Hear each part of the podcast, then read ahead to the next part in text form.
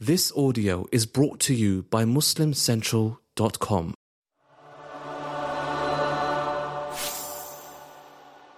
بسم الله الرحمن الرحيم الحمد لله رب العالمين ولا عدوان إلا على الظالمين والعاقبة للمتقين اللهم صل وسلم وبارك على عبدك ورسولك محمد صلى الله عليه وسلم وعلى آله وصحبه وسلم تسليما كثيرا So tonight um, I was thinking about going into Ali ibn Abi Talib radiallahu ta'ala anhu but I'm saving Ali for January for a reason inshallah which you'll understand in late January so just a, a sort of a, an uh, an understanding of how we're going to proceed, inshallah. So tonight, we will cover the life of uh, a very particular special woman, Umm Ayman, radiallahu ta'ala anha.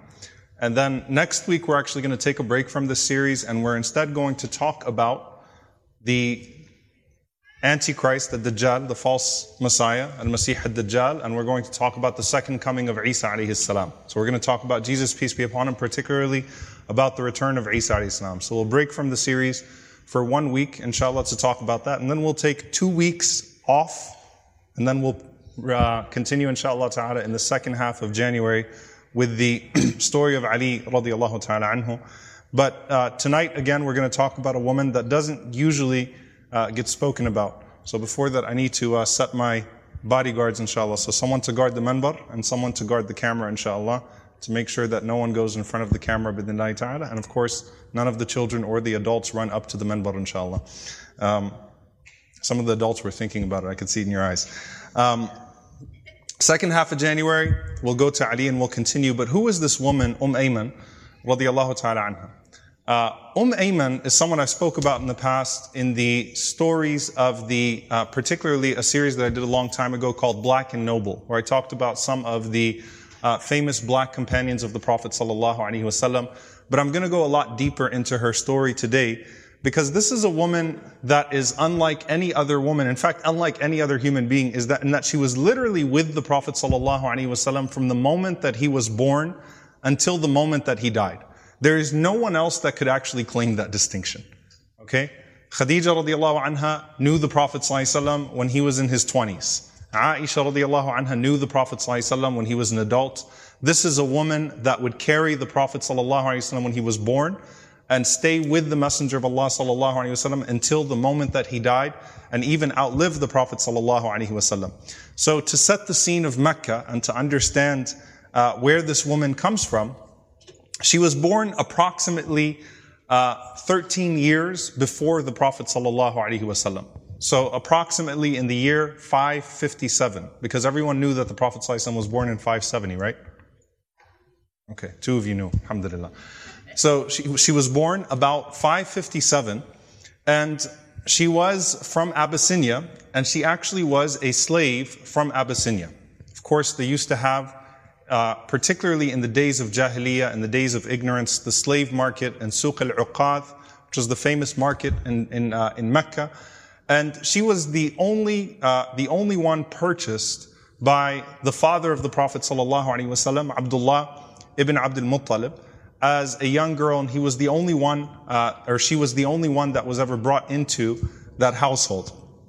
And so in the household of the Prophet you had Abdullah, Amina bint Wahab, and this one girl, Baraka, her name was Baraka, uh, bint Tha'laba radiallahu ta'ala anha. So Baraka bint Tha'laba, Abdullah and Amina lived together in this, uh, in this home. And soon after the marriage of Abdullah and Amina, the parents of the Prophet sallallahu wasallam, Abdullah actually set out onto a journey. Where do you think he went for his trade route? Where do you think he went? Syria, Asham, Greater Syria. I, I want to test your knowledge as we're going week to week to see if you're connecting things to the previous lesson because every single one is going to connect to the previous lesson. When would they go to Syria? In the winter or in the summer? They had two trade routes, Yemen and Syria, right? Why would they go to Syria in the summer? Because if you could go to Yemen or Syria in the summer, which one would you go to? No offense to the Yemenis. If you could go in the winter to Yemen or Syria, where would you go? Yemen. Okay, good. So they, uh, they used to go to Syria for their trade routes in, in, the, in the summer. Uh, when Abdullah actually left for Asham, he did not know that Amina was pregnant. Okay, he wasn't even aware that his wife was pregnant at the time. So he sets out to Asham, and a few months after he sets out to Asham, Amina uh, had a dream. And in that dream, she saw a light coming from her stomach, lighting up the hills and the valleys of Mecca, all the way to Asham, all the way to greater Syria. Now there's only one other person in the home at this time, and who is that? Baraka, okay? This young girl, Baraka. So she told Baraka, this Abyssinian servant of hers, what she saw and said, What do you think? And Baraka said, You know, hopefully it's a blessed child with good news. You know, that's the only thing I could think about. And she noticed that Amina was getting sick more often, so she, she thought maybe these are the signs of pregnancy. And indeed, they were. So Amina became uh, pregnant. She spent a few months on the bed all by herself, longing for the return of her son, of her husband, Abdullah. And as she waited for her husband to return, she used to send Baraka to the place where the people would return from Asham every single day to see if the news had come that Abdullah had returned from Asham. So uh, Baraka would stay with her. She, she used to entertain her with the stories of Al-Habasha, the stories of Abyssinia, the stories, some of the things that she, she had heard. Um, she kept her good company. And every day she goes out looking for the return of Abdullah, the husband of Amina bint Wahab, until finally she went out and she was told that all that had gone out to Asham had returned and that Abdullah had not made it back with the caravan, meaning that Abdullah, the father of the Prophet ﷺ, passed away. Baraka was the one who was tasked with actually giving the news to Amina that her husband Abdullah had passed away on that, train, uh, on that trade route to Asham. She consoled the mother of the Prophet ﷺ through that difficulty. She was the one that had to stay with her throughout her pregnancy. And when that day comes, when Amina goes into delivery to give birth to Muhammad sallallahu alaihi wasallam, the only other person in the room was this young girl Barakah. The first one to hold the Prophet sallallahu alaihi wasallam. Think about that. The first one to hold the Prophet sallallahu alaihi wasallam in her hands she said, I saw a light when the Prophet ﷺ was born. It came out of the house, and I said, This is the interpretation of your dream. She held the Prophet ﷺ. She cleaned the Prophet ﷺ. She handed the Prophet ﷺ to his mother, Amina bint Wahab. She's one of three women who would nurse the Prophet ﷺ that is authentically narrated. It, it, of course, is the mother of the Prophet ﷺ herself, Amina bint Wahab and Baraka, Umm Ayman. and thirdly, Halima as-Sa'diyah, Halima radiallahu ta'ala anha would nurse the Prophet sallallahu alaihi wasallam uh, when he went out into the open desert, which was a ritual. They would spend, they would spend some time raising the children in the open desert. So this is the first girl, first woman to hold the Prophet sallallahu nurses the Prophet sallallahu takes care of the mother of the Prophet sallallahu In the house, it's only those three. When the Prophet sallallahu goes to Halima, she brings the Prophet ﷺ back. And Amina, and there are different narrations about how Amina bint Wahab, the mother of the Prophet ﷺ, actually passed away. Some of them say that she went out to actually visit the grave of her husband, and she got sick on the journey of going to visit the grave of Abdullah, the father of the Prophet ﷺ, and her husband.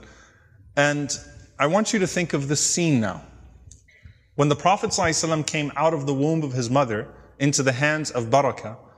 Now she's sitting, Baraka is sitting there, and the mother of the Prophet ﷺ is dying in front of his eyes. Six year old orphan who never knew his father. The Prophet ﷺ never met Abdullah, never knew him. And he's watching his mother pass away. Amina actually whispered to Baraka and told her that I'm dying now after she, she had gotten that fever. And wasat Baraka, she gave, she, she, she entrusted Baraka radiallahu ta'ala anha. She said, take care of him as if you are his mother. Take care of him as if you are his mother. Care for him, stay with him, make sure that he doesn't know any sadness beyond this. So Baraka radiallahu ta'ala anha was there the moment that the Prophet came out into this world, out of the womb of Amina. And he was there the moment that Amina passed away in front of the Prophet ﷺ and had to console the Prophet ﷺ, a six-year-old boy, at the death of his mother, Amina. So think of the scene, scene two, holding the Prophet ﷺ, comforting the Prophet ﷺ. At this point now, she's only about 19 years old. And she is the only woman that the Prophet ﷺ really knows as that figure. Then the Prophet ﷺ goes to the house of Abdul Muttalib, his grandfather. And Abdul Muttalib dies when the Prophet ﷺ was how old? Just nine years old. Once again, she consoled the Prophet ﷺ at the death of his grandfather. So she was there when Amina died. She was there when Abdul Muttalib died. She stayed with him, sallallahu alaihi wasallam, throughout his entire life. Technically, technically, the Prophet ﷺ inherited her, but the Prophet ﷺ freed her. So technically, she was the inheritance of Abdullah to the Prophet ﷺ, but he freed her ﷺ as an adult. He stays with her, and when the Prophet ﷺ marries Khadija radiallahu ta'ala anha, this was the woman that was with him his entire life. He introduces Barakah to Khadija with the following. He says, Hiya ummi ba'da ummi. She is my mother after my mother. And that was the way that the Prophet ﷺ would always refer to this woman. She is my mother after my mother. Meaning this is not just some servant, not just some woman that's to be disregarded. Hiya ummi ba'da ummi. Baraka did not get married throughout that entire time. So just like the Prophet ﷺ did not want to get married, he wanted to take care of Abu Talib and his children and, and serve as a productive member without, without being distracted by marriage or anything of that sort. Baraka also did not want to get married because of the Prophet ﷺ. And so when he introduced Baraka to Khadija, he ummi ba'da ummi, she is my mother, after my mother, the Prophet ﷺ said to her, Ya Baraka, I'm married and you're not, so maybe you should think about getting married now. She said, never. She said, I'm going to stay with you, Ya Rasulullah. I'll move in with you and Khadija, and I'm going to stay with you. I'm not going anywhere. The Prophet ﷺ told her, you donated your youth for my cause. Now go out there, you know, it's time for you to get married and to have a life of your own. She's free. She's not property anymore. She's free, right? She's not bound in any way to the Prophet ﷺ. And she insists. Khadija radiallahu ta'ala anha told her, also insisted, said that I will bring you the best of men and I will pay for all the expenses of your marriage. Remember Khadija used to do that for uh, the poor women. She used to pay for their wedding expenses. She used to pay the mahar. She used to do all of those things. She said, look, I'll bring you the best of men and I'll also pay for all of your wedding expenses. Barakah had said something very beautiful um, that, that just sticks and, and shows and shines in her life. Barakah said, I never left him and he never left me. ما تركته ولم يتركني. I never left him and he never left me. I've always been by his side. But after they insisted upon her, she agreed to get married. Khadija radiallahu ta'ala anha uh, actually found the suitor for Barakah. And his name was Ubaid ibn Zayd. Ubaid ibn Zayd. And he was from Al-Khazraj, the tribe in Medina in Yathrib. At that time it was still Yathrib. So he was a good man, a noble man from Yathrib, from the tribe of Al-Khazraj. Um, they got married before Islam. So this is actually before the Prophet ﷺ receives uh, wahi. And she had a son from him. Who can guess what his name was? Ayman. MashaAllah, you got it. All right. I was, I said, if no one gets this one, I'm just going to shut this off and just stop, right? There's no point at this point, all right? Umm Ayman, right? Ayman, she had a son named Ayman. Uh, and Ayman would live to see Islam and Ayman would believe. And Ayman would actually die, radiallahu ta'ala anhu, as a shaheed, as a martyr. Uh, but her husband died before Islam. Her husband died before Islam. So she moved in with Ayman back into the home of the Prophet ﷺ and Khadija radiallahu ta'ala anha when the Prophet ﷺ uh, received revelation. When the Messenger of Allah ﷺ received revelation, we know that he came to the arms of Khadija radiallahu ta'ala anha. And obviously all of the family members were going to embrace Islam at some point. The second woman to believe in the Prophet ﷺ was this woman, Umm Ayman radiallahu ta'ala anha. So she's considered the second woman to believe in the Prophet sallallahu wasallam. Did not hesitate, believed in him immediately when she heard the message. and dedicated herself to the Prophet sallallahu wasallam, just like anyone uh, uh, who had loved him that way or knew his character alayhi salatu uh, would do so. Now, when she believed in the Prophet sallallahu wasallam, and her husband had passed away, the Prophet ﷺ, uh, said something about her, seeing her, her grow in her age, and she didn't have a husband, she just had her child, uh, Ayman. The Prophet ﷺ said, and this is still in Mecca, من سره أن يتزوج امرأة من أهل الجنة فليتزوج أم أيمن. He said, look, whoever wants to marry a woman from Jannah, a woman from paradise, let him marry Umm Ayman. Alright? She doesn't, her lineage is unknown. She's not wealthy. She's an old woman. She's a, she's a widow.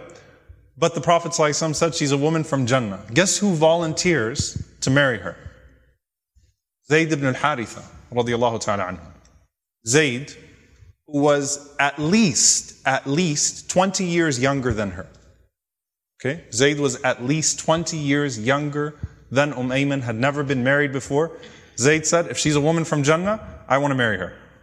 Because if she's in Jannah, then I get to be in Jannah too Right? So he said, I want to marry this woman, and he volunteered um, herself. He rushed uh, to marry her, and this was about six years after the Prophet ﷺ received the message. Why? Because the child that would come from them, Usama ibn Zayd, was 17, turning 18 when the Prophet ﷺ passed away.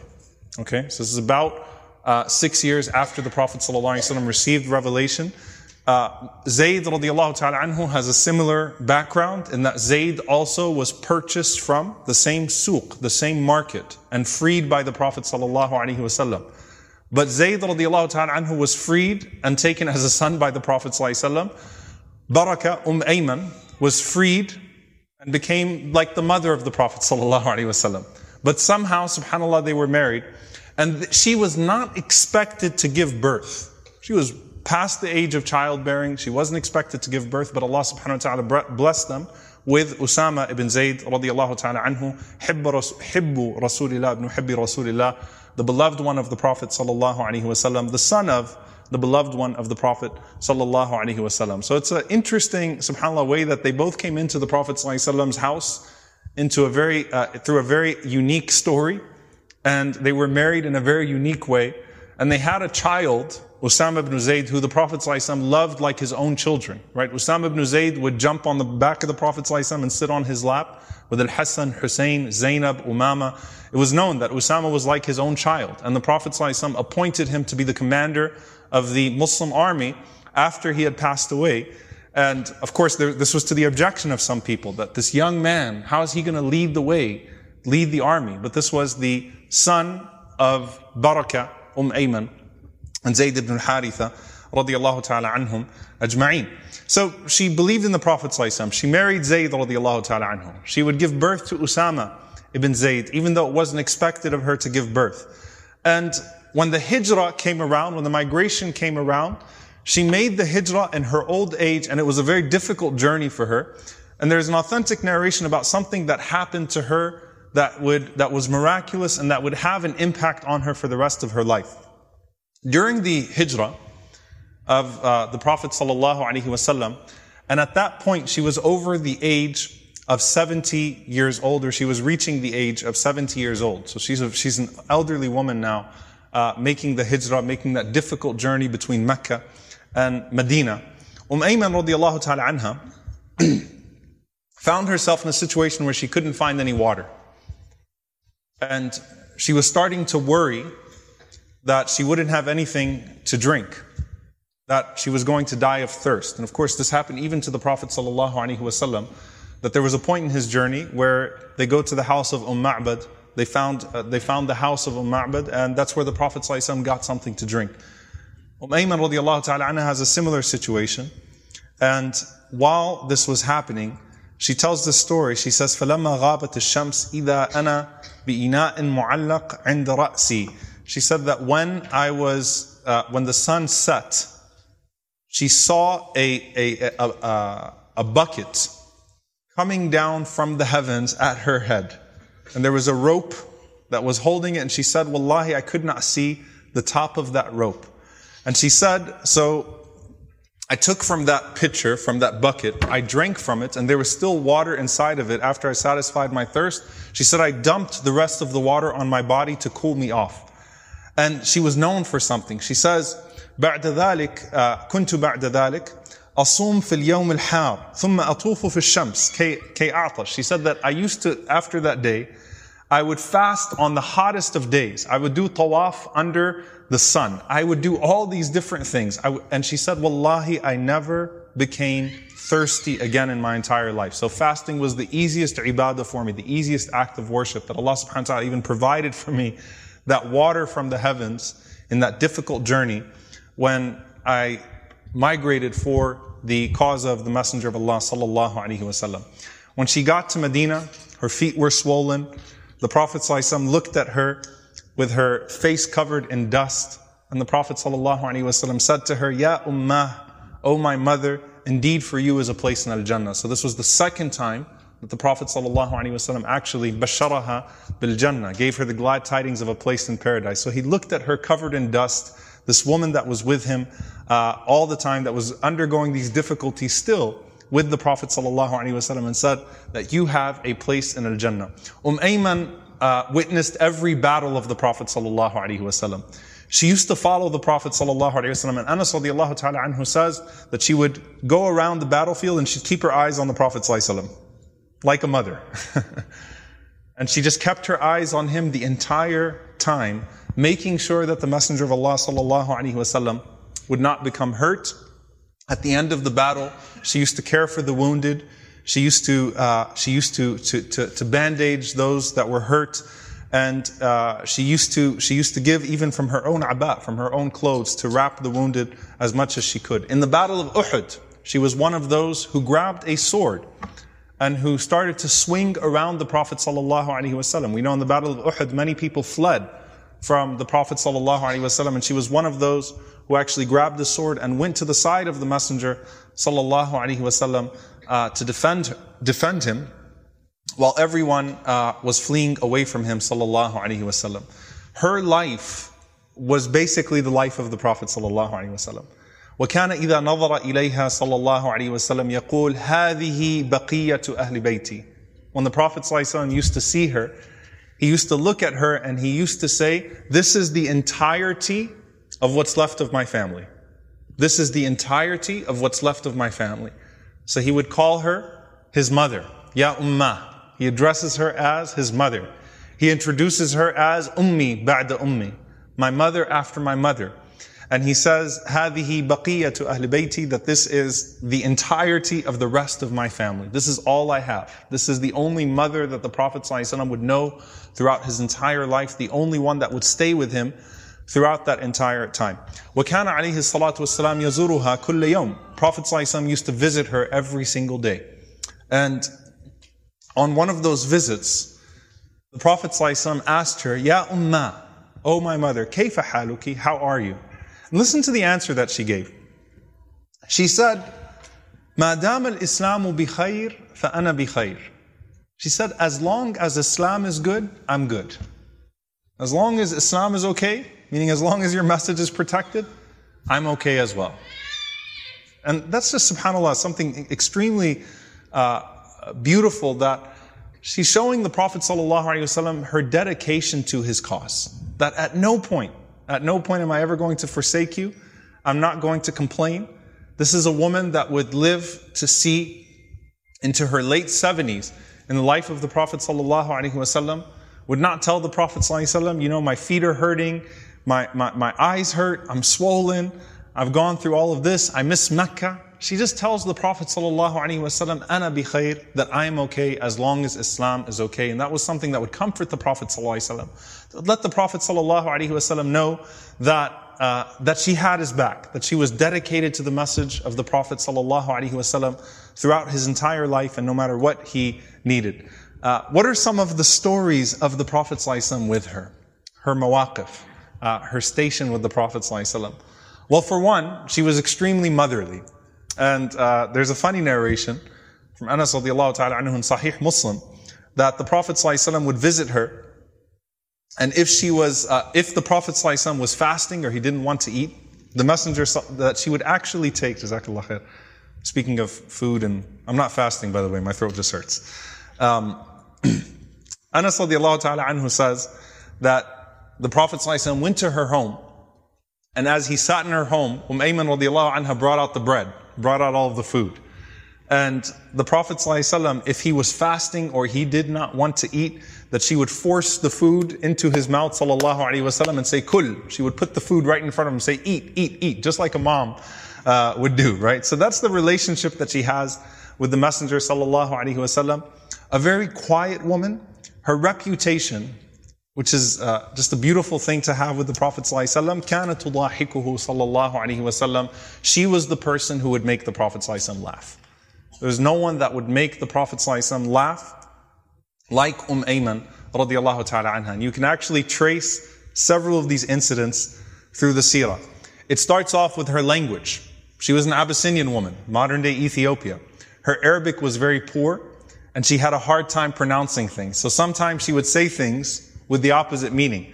So when she, when she would say salamu alaikum, Instead of saying Salamullahi alaykum, some, one time she said the, to the Prophet Salaam Salamun alaykum, which means Salam la alaykum, may peace not be unto you. Just because of her tongue, just because of the way that she would speak, right? And she had a hard time saying Salamullahi alaykum, so she would say Salam la alaykum. So the Prophet ﷺ told her, you can just say As-salam. Alright, so you know when we do text and we say salams, alright, or salam, we got the, uh, the narration Except we, we're not tongue tied, but still, the Prophet ﷺ told her, you know what, when you enter upon me, just say as-salam. Alright, you don't have to say uh, more than that. Uh, Abu al-Huwayrith, he narrates, he says that Umm Ayman radiallahu anha used to be behind the battle lines in the battle and she would give these encouraging messages, but sometimes because of her language, she'd mess things up. So the Prophet ﷺ used to look at her and he would laugh. And uh, on the day of Hunayn, she was saying, Sabbat Allahu aqdamakum. Instead of thabbat, may Allah make your feet firm, she was saying, Sabbat Allahu aqdamakum. May Allah make your, your feet, it actually has no meaning, sabbat, right? So the Prophet ﷺ, uh, looked at her and he laughed and he said, Uskuti ya Um Ayman, isra lisan. said, be quiet, O Um Ayman, you have a, you have a, you have a rough tongue. Alright, so even on the day of battle, the Prophet ﷺ would joke with her. He wasn't saying that to be mean to her. Uh, one of the fa- famous stories between the Prophet ﷺ and her Umm Ayman came to the Prophet ﷺ and said to him, Ihmilni, uh, carry me. Now she doesn't mean carry me physically. She means bring me a camel or something. So the Prophet ﷺ said to her, أحملك على ولد الناقة. He said, look, I'll bring you the son of a she camel, child of a she camel, the baby of a she camel to carry you. So Umm Ayman uh, radiallahu ta'ala anha said, لا يطيقني ولا أريد. It's not going to be able to carry me, nor do I want a baby of a she camel. So the Prophet ﷺ said, I'm not going to carry you except on the baby of a she camel. And she was confused by that. She said, what are you talking about? You know, why don't you want to get me a camel? So he said to her, Ya Umm Ayman, is there any camel except that it's the child of another camel? Right? So the Prophet ﷺ, كان يمازحها. He used to always uh, laugh with her, joke with her, call her his mother. But this was the woman, sallallahu alaihi wasallam, that when the Prophet looked at her, he was comforted. When she looked at him, she was always looking at him with the eye of care, with that eye of love. And of course, in the serious moments, um, she followed the Prophet ﷺ through and through. Ibn Abbas ta'ala anhu, he actually narrates that when the daughter, when, when, when, when, a, when a, a young child of the Messenger ﷺ was dying, the Prophet ﷺ picked up the child and he held the child to his chest sallallahu alaihi wasallam. And the Prophet ﷺ put his hand on the child, and then the child died in front of the Prophet ﷺ. So there's a child that died in the hands of the Messenger ﷺ, and Umm Ayman radiallahu anha was present. So the Prophet ﷺ started to cry. And so when Umm Ayman saw the Prophet ﷺ crying, she too started to cry, right? Seeing the death of that child in the hands of the Prophet ﷺ, and the Prophet ﷺ was very soft-hearted and his eyes were swelled with tears, and so she started to cry as well. So the Prophet ﷺ said to her, Ya Umm Ayman, uh, Atabkeen, oh Umm Ayman, why are you crying? She said, Ya Rasulullah, uh, I'm crying because you're crying. You know, that, uh, of course I'm crying. You're crying too. We're both crying over the same thing. And so she said, "Mali la abki wa Rasulullah sallallahu alaihi wasallam yabki." Why should I not cry when the Prophet sallallahu alaihi wasallam is crying? So the Prophet sallallahu alaihi wasallam said, "Inni lastu abki walakinnaha rahma." He said, "Look, I'm not weeping, but instead it is mercy." Uh, what he means by that sallallahu alaihi wasallam is that the crying that I have is not one of displeasure or questioning of God. It's one of compassion. I'm crying out of compassion and love for the child, just so she does not mistake the crying of the Prophet ﷺ as one of questioning Allah's decree with the, uh, with the death of that child. So the Prophet ﷺ said to her, المؤمن بخير على كل حال تنزع نفسه من بين جنبيه وهو يحمد الله عز وجل. Said the believer is in good, the believer is, is in good whatever the situation. Meaning the believer is, is fine and uh, is in a state of contentment no matter what the situation is. She, the Prophet said, even when his soul is being pulled from his body, he remains in praise of Allah subhanahu wa ta'ala. He remains in praise of his Lord. Meaning that this is compassion, this is mercy, but I'm not questioning the decree of Allah.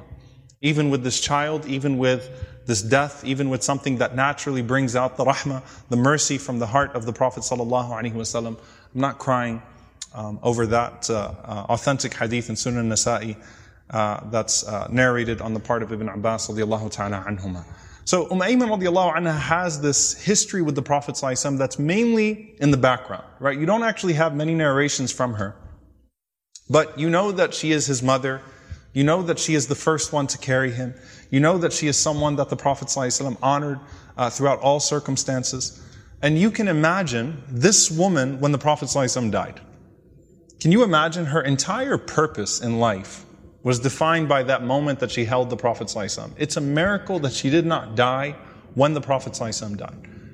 And what's said about Umm Ayman radiallahu ta'ala anha, who was with the Prophet ﷺ when that child died and heard those messages from the Prophet ﷺ, أنها سكتت, that she went completely silent, wouldn't talk to anybody, sort of withdrew from society. Uh, she watched the scene in Medina as the people wept and cried and as they buried the Prophet ﷺ, the only person that was in the room when the Prophet ﷺ came out of his mother's womb, and she sees this ummah of over 100,000 people now, crying and weeping over the death of the Prophet ﷺ, and she watches from afar as they bury the Prophet ﷺ, and she keeps a distance from the people. Uh, she becomes uh, very quiet, very silent, doesn't really talk much, doesn't really joke much anymore being the only person who was with the Prophet ﷺ from the day that he was born until the day of his death, And she was someone who witnessed, subhanAllah, she witnessed the death of her first husband. Then she witnessed the death of her son Ayman al-Habashi, who was martyred at the Battle of Hunayn. Then she witnessed the death of her second husband, Zayd ibn al-Haritha, who was martyred in the Battle of Mu'tah. Then she witnessed the death of the Prophet ﷺ. Then she witnessed the death of her second son, Usama bin Zayd radiallahu ta'ala anhuma. So Umm Ayman radiallahu anha actually lived, uh, some of the scholars say she lived to see the age of 100 years old. So she lived all the way through every single person that came into her life from the Prophet wasallam onwards. And she lived through the Khilafah of Abu Bakr and she lived through the Khilafah of Umar. May Allah subhanahu wa ta'ala uh, be pleased with them both. And she saw all of those people that were beloved to her one by one um, um, buried. There's a story, uh, a narration in Bukhari, that after the death of the Prophet ﷺ, Abu Bakr and Umar wanted to visit Umm Ayman because the Prophet ﷺ used to visit Umm Ayman. Think about your status in society when Abu Bakr and Umar want to visit you after the death of the Prophet ﷺ, right? They're, they're going together to visit her, to help her grieve, to help her get over her situation. And they get into the home. They sit with the Prophet and as soon as they sit, I'm sorry, they sit with Umm Ayman radiallahu ta'ala anha, as soon as they sit with her, she starts to cry. When they see her crying, what are they assuming? Why is she crying? She misses the Prophet ﷺ, right? They're, they're, they assume that she's crying over that. And they would, that's a pretty safe assumption to make. This is the only purpose that she had in her entire life was being that watchful eye, right, over the Prophet ﷺ, trying to, to preserve him, to protect him, to take care of him. And so as she starts to cry, Abu Bakr and Umar, they start to tell her, uh, don't cry, O Umm Ayman, don't you know that what Allah had in store for the Prophet ﷺ is better than what he had over here. Meaning, you know, they, they're, they're speaking to the natural emotion of a mother that don't you know that what is with him now, what Allah has given him now, is better than that which he left here. And she says something extremely profound. She says to them, I know that what Allah has given to the Prophet ﷺ is better than what he had over here. She said, That's not, not why I'm crying. He said, Then why are you crying? She said, أبكي لأن الوحي قد انقطع من السماء. She said, I'm crying because the revelation has ceased to come from the heavens. And so Abu Bakr and Umar started to weep. And Anas ibn Malik radiallahu ta'ala anhu said they all three of them wept for a long time together. SubhanAllah, imagine the scene of Umm Ayman, Abu Bakr, and Umar all sitting together, crying over that profound statement that we used to have a direct connection to the heavens in the presence of the Prophet right? The revelation was coming fresh through the mouth of that man, that boy who I carried and nursed and took care of. And now that revelation uh, has ceased to come down. So it was a longing for the revelation as well.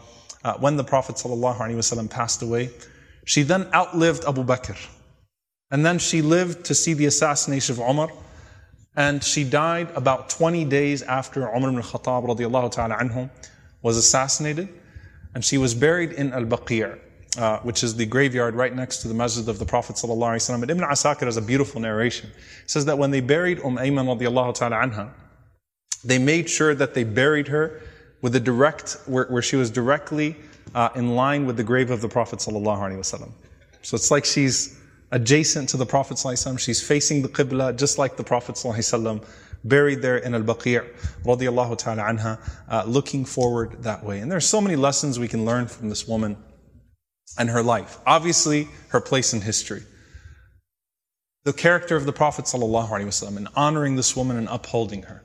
Right? When the Prophet ﷺ says that there is no virtue of an Arab over a non-Arab or a non-Arab over an Arab, or a white person over a black person or a black person over a white person. The Prophet ﷺ elevated this woman in her status, despite her tri- not having a tribe, despite her skin color, despite her gender, despite uh, her poverty, despite all of that, the Prophet ﷺ held her in that esteem, and it forces society as a whole to look at this woman that otherwise would be neglected and look at her with that status of being the mother of the Prophet sallallahu alaihi wasallam.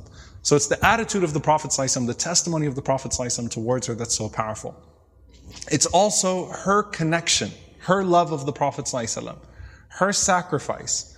One of the things about Umm Ayman radiallahu ta'ala anha is that you find a woman that never once complained, never once complained about being in the service of the Prophet about being in the service of something greater, about the hardship that she faced in that purpose because she understood that it was something purposeful. And you see that hum- humanity of the Prophet you see that, uh, that deep love and that affection of the Prophet ﷺ, but you also see this deep commitment of this woman uh, to the Prophet ﷺ. And you have to ask yourself that question, you know, when we do work for this higher purpose of deen, right? And someone asks you, how are you? And you say, you know what? Muslims are driving me crazy. The masjid is this. These people are this. Sometimes I want to just give it all up. Right? I'm sick of dealing with it all. And what was her answer? Ana bi khair. Madam Islam bi khair. I'm good as long as Islam is good. Meaning, you know, for the cause that I'm dedicated to, I'm okay. I'm okay. So that, that, that idea of commitment uh, is something that you find in Khadija radiallahu ta'ala anha and something that you find uh, in this remarkable woman, Baraka Umm Ayman radiallahu ta'ala anha. We ask Allah subhanahu wa ta'ala to be pleased with her, to, uh, to elevate her, and we ask Allah subhanahu wa ta'ala to reward her for her care for the Prophet sallallahu her sacrifice, and to join us with her and with the Prophet sallallahu in the highest level of Jannat al-Firdaus. Allahumma ameen.